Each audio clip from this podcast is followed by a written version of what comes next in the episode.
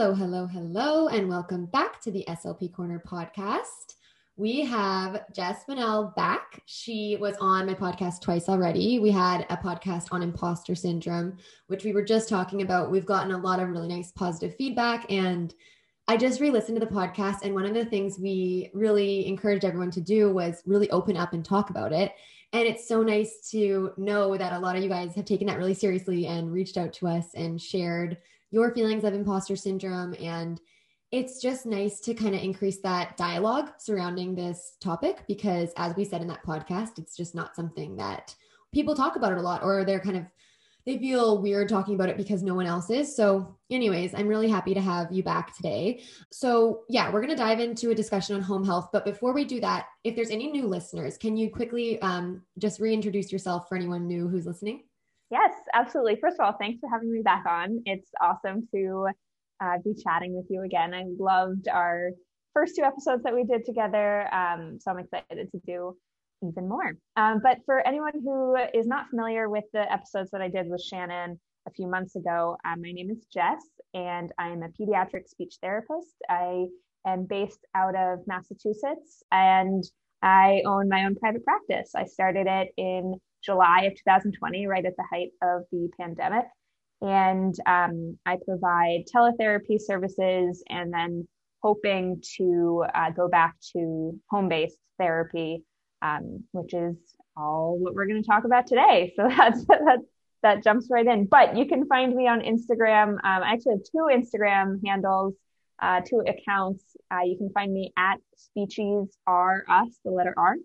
Um, and you can also find my private practice Instagram account at communikids.slp. Okay, thank you so much for introducing yourself again. And I'll put that in the description of the bio. So it's super easy for people to find you and connect with you more. And I really recommend if anyone wants to hear more about imposter syndrome or private practice to check out our other two podcasts. I'll also link those in the description. So it's easy to find. Um, and uh, thank you so much for dealing with my slow responses to emails. I just want to say that before we begin. You're very patient you know what? We're all busy and we all have lots going on. Sometimes emails are at the bottom of my priority list, and that's okay. yeah, for some reason, it's like I love podcasting, but the emails, I don't love emails and yeah. just get overwhelmed. That's okay. I feel you. I feel you. Okay, so so today we're going to be talking about home health. And before we started recording, we had a bit of a discussion about like what exactly it is because we don't use that term in Canada a lot. And I'm in Canada and Jess is in the States. So we kind of just talked a little bit about what it is and how it compares to um, what Canadian SLPs are doing here. So can can you kind of summarize our discussion, just a little bit share like what it is? Because um, yeah, I just wasn't entirely clear on how that looked. And I wasn't sure if it basically was another word for like private practice in Canada, but it sounds like there's also government funding home health. So, yeah, if you could just share a little bit about what it is before we dive into it. So, home health is, um, I would describe it as a way of providing services. So, like, you can provide services in the hospital, you can provide services in a school, you can provide services through home health. So, it's um, it's just another setting, I guess, where you can provide services. So, there are private practices that do home health, that would be me. I would fall into that category because after the pandemic, I'll be going doing my sessions back in people's homes. Um, and then there are also government funded home health a- agencies like early intervention. Um, so early intervention does not fall under the private practice umbrella, it's under the government agency umbrella, but also under the home health umbrella, if that makes sense. Um, so essentially, home health just means that you as the therapist are going into people's homes to provide services instead of providing them at a school or a clinic um, or private practice brick and mortar building. Okay all right. Thank you for clearing that up because um yeah like so in canada um, for any american slps listening we have so private practices will often do home visits as well. Some do, some don't, depending on their clinic space. So some private practitioners don't have a clinic space at all and they only do home visits.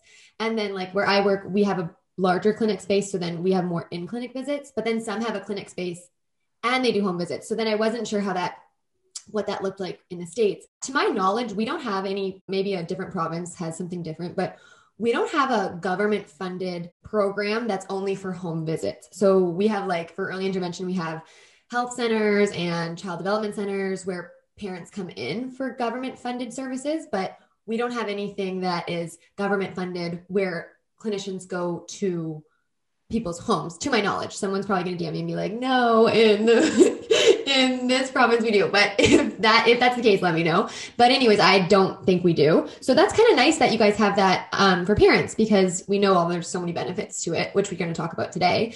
Um, but yeah what's it like working in home health can you share a little bit about what it is and not what it is what's it like working in it yeah yeah absolutely so working in home health is is really unlike any other setting. You drive a lot. Um, you you know you're going into people's homes. You're constantly on the move. Um, but being in home health creates a different kind of relationship between you and the family and you almost become like an extension of their family.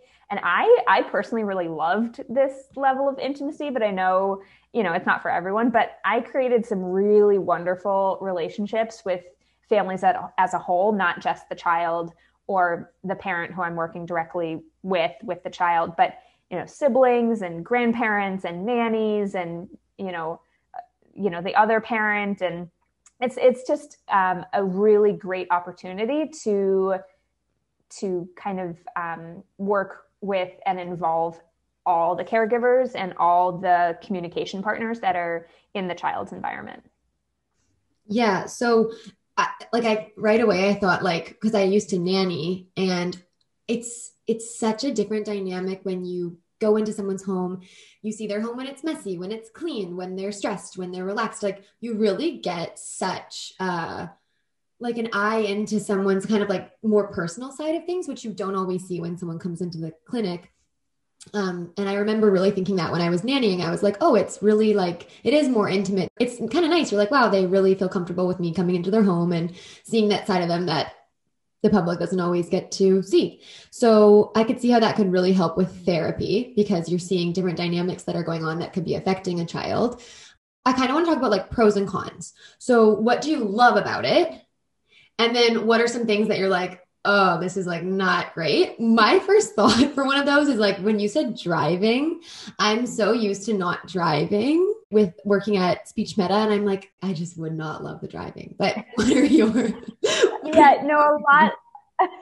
A lot of people say that. A lot of people don't like driving between houses. I I didn't really mind it. Um, it was kind of like a built-in break for me. Um, and usually, you know, I was able to schedule my sessions so I, I didn't have to drive like more than 10 or 15 minutes between each house um, but i mean that's that's something else i was going to say is like being in home health and driving around means kind of thinking about changing how or, or what you do in between sessions. So like if you work at a clinic or at a school you're probably doing paperwork or planning or writing a report or sending an email when you have a break or like getting a snack or something.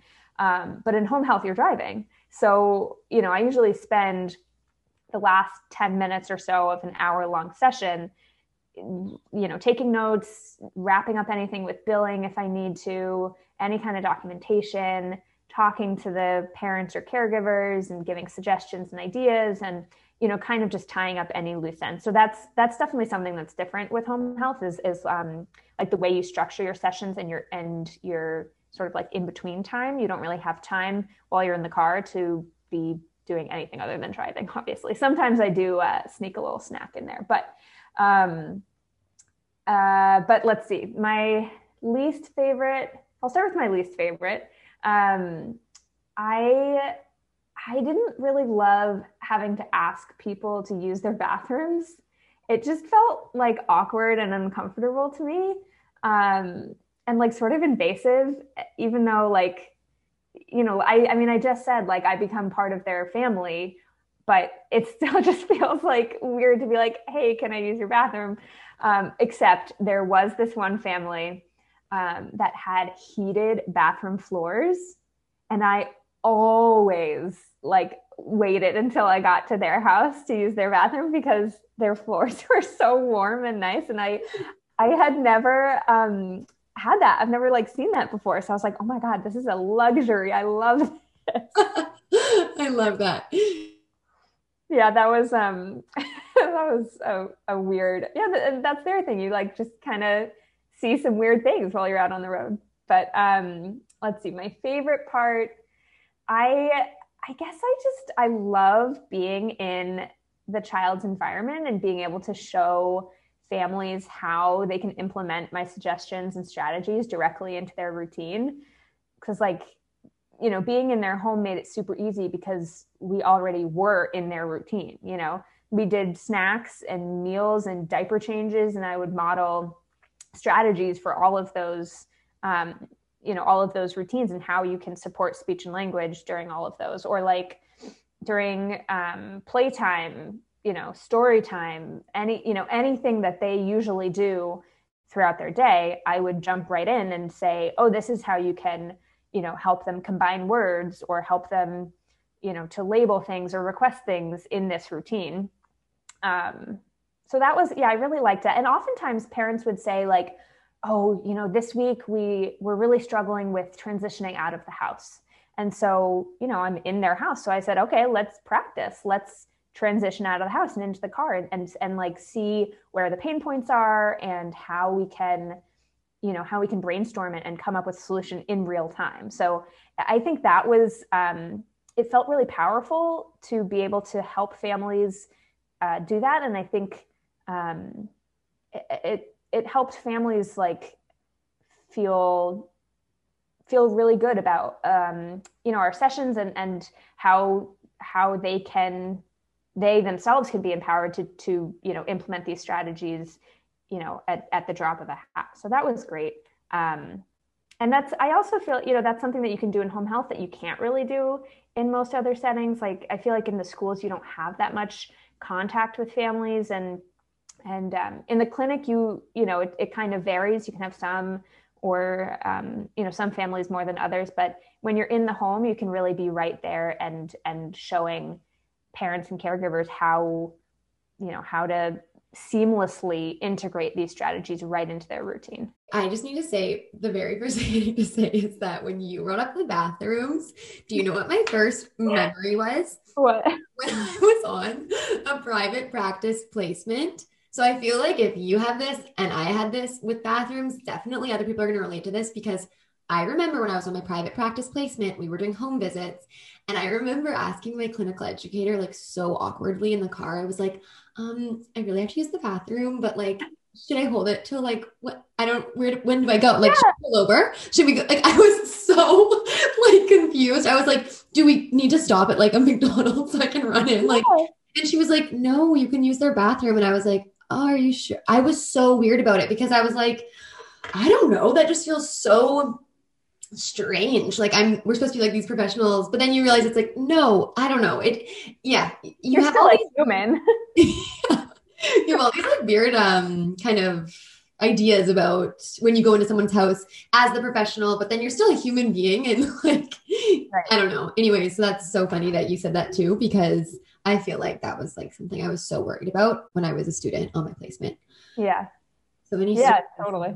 It's okay. But a lot of a lot of families also will be like, "Oh, do you want water? Can I get you a snack?" Like, what? Oh, I just made brownies. Do you want one? And I was always like, I mean, I'm not going to turn down a freshly made brownie. No. yeah, that's so funny. My, I would always watch what my clinical educator would do when we would get offered things on that placement, and if they'd say yes, I'd always be like, yes, yes, please.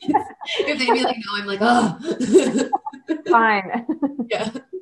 Um, but yeah, like talking about like how helpful it is to kind of see what's going on in their routines and the breakdowns, that would help so much with generalizing their goals and making their treatment goals so practical because something that I'm facing in clinic sometimes is that they're totally um, mastering their goals in the clinic with me, maybe with the parent too. But then when they go home, that's not happening. And it's it, and i'm often wondering like why isn't it happening? What's going on? And then sometimes i need to have them send videos and things like that. But when you're in the home you can just see all of that. It's so nice to be able to just make the goals so practical because like that is why they have the goal to help them with their like real life. And you're and it makes me think like that's why we play with kids to try to replicate real life for them. But you're literally in their real life which is really nice yeah yeah, yeah. and i yeah and i loved that and i i loved being able to help families you know who are struggling and, you know part of the goal writing process for this is when i was in early intervention and it's something that i've carried with me um, into my private practice but in early intervention it's such a collaborative process especially goal writing so goal writing is not something that you do on your own at your desk. It's something you do with the family. So you're saying, where are the pain points in your routine? Why are they why are they such a struggle?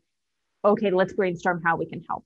And and that's how the goals are formed. And then they're written by clinicians obviously, but it's inspired by the parts that are are really tricky in the family's everyday life and the whole point is to try and help them you know not have such you know tricky spots in their routine and so yes i really loved that and i, I loved being able to um, carry that over into my private practice and, and feel that's another good thing about private practice i can structure my goal writing and my my interactions with families however i want so um, yeah so that's been that's been great Mm-hmm.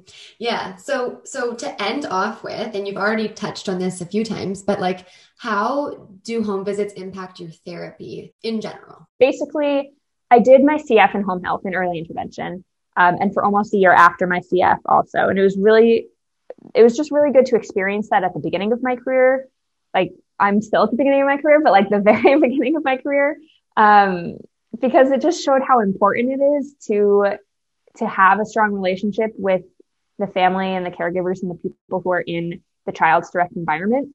Um, and just like when you get that buy-in from families, everything changes. Like when they see their child gaining a new skill right in front of their eyes, they are in, like they are like true believers. They get it and they are excited to learn and do more and, and see their child learn and do more.